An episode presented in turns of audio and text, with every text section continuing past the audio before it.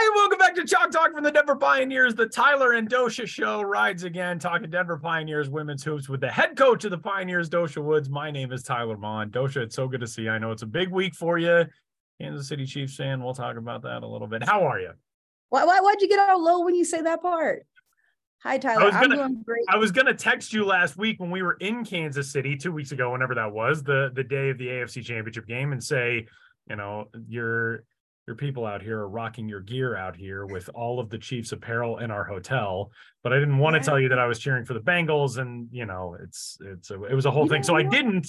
Uh, but I'm happy. You know, I'll be happy for you. I I can't. You know, I'm not going to be happy for another AFC you know, West team, but I'm happy for you.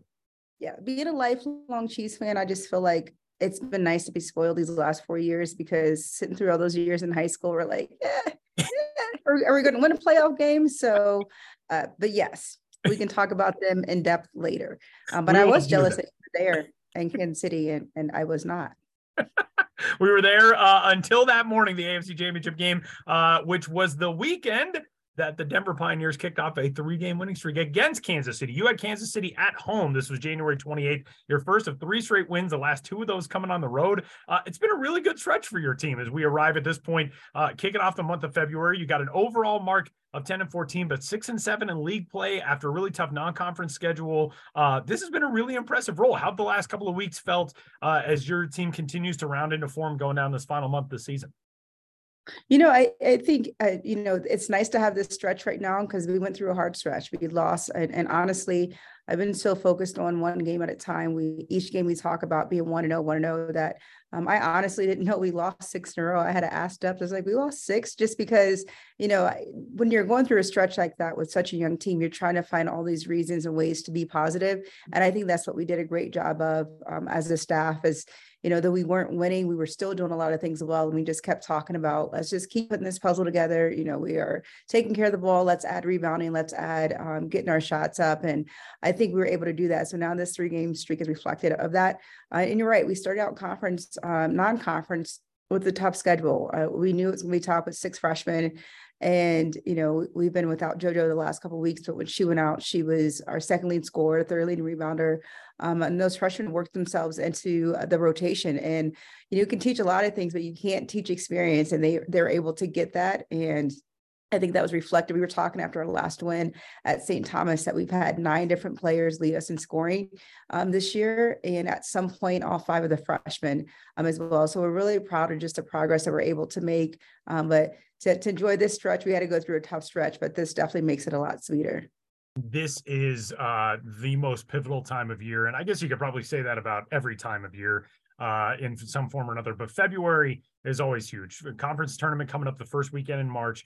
Um, to be getting into a stage now where, like you said, I mean, you start three and one in the conference, go on the slide, and now looking at the Summit League standings, what's crazy is you're right now sitting in that seventh spot, but you're two wins back of like third place in the league, fourth place in the league. So everybody is so tightly packed. Um, how important is momentum at this time of year, especially as a young team continues to grow? You know, by February, freshmen aren't freshmen anymore, and they've played really well. To be playing the type of basketball you are at this stage, how important has that been for your group?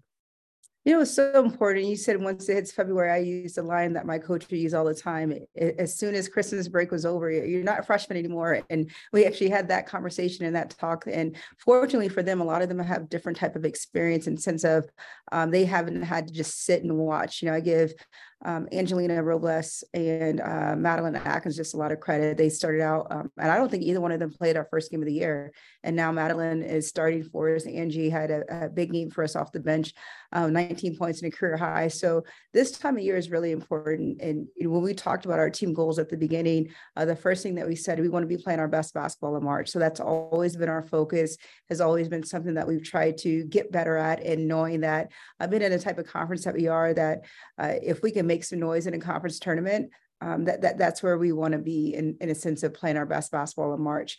In terms of the the conference being like it is, just the uh, one two game separation. I said, and no one really wanted to hear me, but it's going to be South Dakota State and the rest of us. And that's literally how uh, the conference standings looks. They've done a great job winning NIT last year, bringing everybody back. And, you know, that gave our young kids a lot of confidence too, that uh, we, we got it within five um, in the fourth quarter playing them at home. We still have to go up to their place. But I think to be able to play a team like that with maybe a three, two or three fifth year kids on it. So we're, we're doing a lot of great things. And I'm happy for the team that it's starting to reflect that in, in terms of our wins and losses it really is pretty wild how um, on both the women's and the men's side there's that front running team and everybody else right behind him and everybody else is kind of beating up on each other uh, on the men's yes. side Satora Roberts on the women's side of South Dakota State when you have uh, so much pressure among those nine teams um, you obviously want to be able to go to Brookings and get a win, do something like that. But knowing where you are and how pivotal all of these games are, is there a different uh,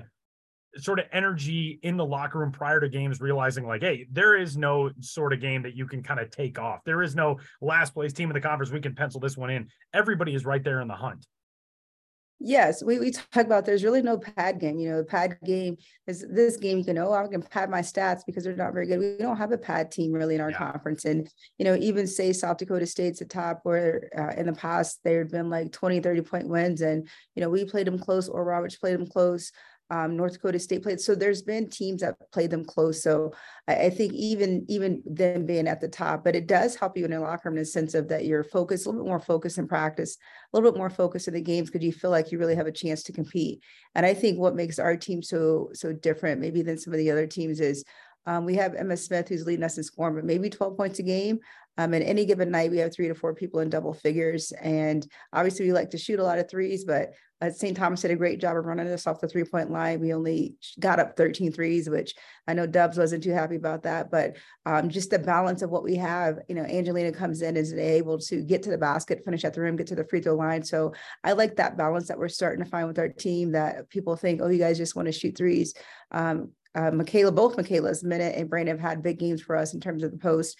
And I talked about Kinsey Jones earlier. So we really have a few different styles that we can play. Um, and that's what's helpful too in conference play that um, you might be able to shut something down, but everyone has really done a great job of developing their game.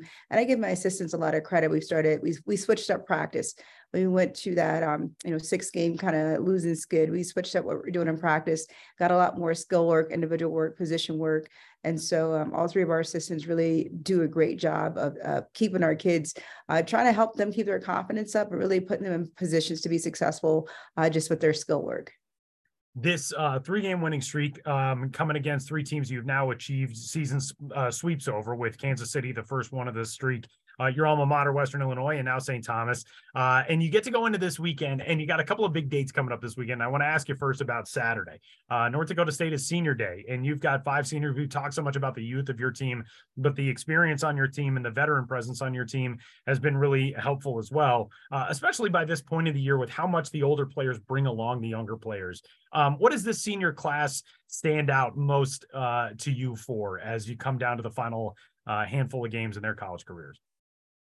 You know, we talked about this this year's team being Team 25, the 25th team um, in Division One history here at DU, and they've taken a lot of pride in that. I think I'll start with um, Ali and Brando recruiting them. We told them like we're going to have a young team. This is what we're looking for in terms of your leadership and just obviously their skill set. They brought something um, that that could help us uh, compete and win ball games. But I've been most impressed with their leadership, especially as you mentioned, just having such a young team. Um, I feel like part of Angie's success is because Ali's been a tremendous leader to her, tremendous mentor, um, day in and day out in practice, hard days, tough days, and and the last few weeks, Aunt's had some, we, we call Angie, and um, she's had some great uh, practices as well. And I give Ali a lot of credit for that. Brando is definitely our glue. Um, I think it, it's clear when she's playing well, we're playing well, especially if she's not in foul trouble. Um, but for her ability to just kind of play for 40 minutes, both sides of the ball, I'm going to miss. You know, both of them I really wish we had another year um, with them. This was kind of that COVID year. They had successful four year careers um, at their previous school, but I've been really impressed uh, in this short time, um, just in terms of like you know grad transfers. You don't you don't get to know them like you do other kids, um, especially high school kids or four year kids. Um, Kay was one that transferred uh, to us from Howard. Uh, our relationship's a little different. I had a chance to recruit her prior to getting into DU, and so um, I'll keep saying it. I think for how far she's come, um, probably one of the happiest days for me uh, since being here at DU will be when she walks across the stage. um, to earn her degree. I think to just know how much she's been through, how far she's come. And there was definitely a time I didn't think she was going to make it because I don't know if I had the patience for her to make it. And um, I give Dubs a lot of credit for that, of just um, been able to uh, help her keep her head on straight and help me keep my head on straight. And I've been really proud of just how she's been the anchor for us defensively. Um, good luck kind of trying to get in the paint, scoring on her if you want. Um, and just her maturity, she's really matured this year you know, I think with Simba, Simba's the one that um, played a lot my first year here. Um, then obviously had an injury and, and took her some time to bounce back. But I think one thing that I really respect about Simba is just her resilience that, you know, keeps showing up and she keeps, you know, trying, even when we don't have the best of days or um, when things get hard, she keeps wanting it to be different. And that's why she keeps showing up.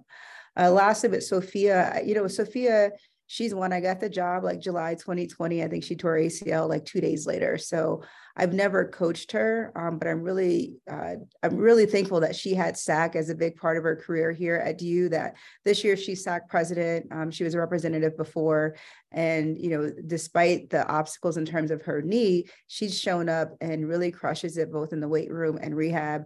Um, but I, I, think Sophia, her leadership, just in terms of what she's been able to do for the athletic department with SAC, uh, will be the most memorable the uh stretch run of the season um is going to be the the culmination of your home schedule which is kind of crazy. The uh february road uh portion of this slate for you guys is very considerable because you are home this weekend and then you're on the road for the rest of the season uh whether yes. it's regular season and postseason play. But one thing that's really cool is coming up this weekend uh you get a chance to wrap up this slate of really special games you've had this year. You had the, the pride game the play for k pink game national girls and women in sports day. Unity game is coming up on thursday uh, and then senior day on Saturday. What has that meant to be able to to celebrate so many different things, different accomplishments, different um, entities and aspects in the world of sports over the course of this season? You know, I, I think anytime that we can use our platform, especially for something positive, um, that's what we try to do. I think uh, there's so many different causes, and you know, we'll we'll be in a position where we can kind of expand that um, in the future. But I think not necessarily causes, but just bringing awareness, as you mentioned, some of the ones before, um, whether it's Play for K, whether it's uh, the We Back Pack game, um, obviously our Pride game, and then this one we we like to host this Unity game in February with it being Black History Month. Um, I think here at DU there's been a few other kind of just um, there's Martin Luther King and deal that actually that day when we had a makeup game, um, mm-hmm. I went literally after the game to finish up some programming across campus. Um, so I, I, like I like being in position to, to just use our platform for that. I think it gives us a chance to kind of shed light on just organizations that we have here on campus. Uh, we meet our, our athletic DI committee that consists of uh, myself, Lynn Coots, Cindy Nagai, um, and Bob Willis. We really try to talk about what's going to be important and impactful for not only our student athletes and our staff. And I think hosting these types of games, it really ultimately you want everybody to feel like they're that they are included at your games, that they're welcomed at your games, and however they they identify, and then really that as much as um, we want sports to just be sports. It's always bigger than basketball. It's always bigger than the sport you're playing. And I'm fortunate to be in a position to um, obviously to it's comfortable for me to talk about these things because a lot of things that I identify with. Um, but I will say real quick for our team too, they've done a great job during Black History Month. Our first year we did um, Seeking Grace, which was early Black DU grads between 1900 and 1940s here. Um, last year we did um, a page out of book uh, called a Black Woman did that. And then this year, the project won't be done for our game on Thursday, but we'll post it on our social media later. Uh, but Black Five, which was uh, semi-pro uh, Black, um, both men and women, uh, my pro basketball team, mostly on the East Coast. So but in, in, our research, there's about seven women's teams. So they're going to research one of the women's teams and kind of present that.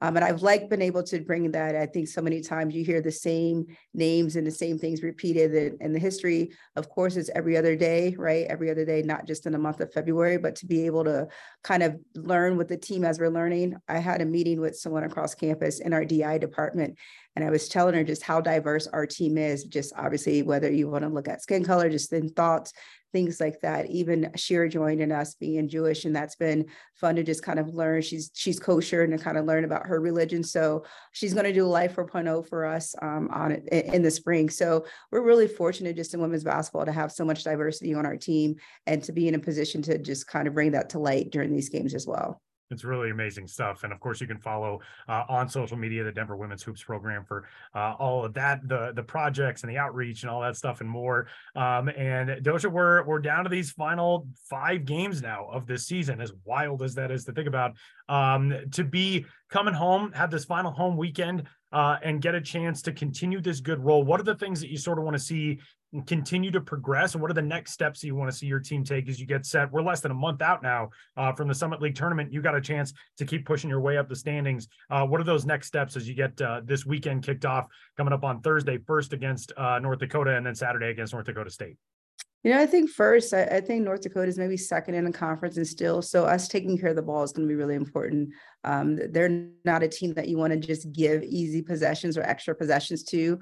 Um, so I, I, really have a lot of respect for their what they like to do defensively. And then um, if if Casey's not leading the conference, or their point guard and scoring, she's at least top two, top three. So to really try to make her work for whatever she's going to get. But I think ultimately taking care of the ball we've done well when we had a chance to take care of the ball and get extra shots at the basket because oftentimes that extra shot is going to be a three.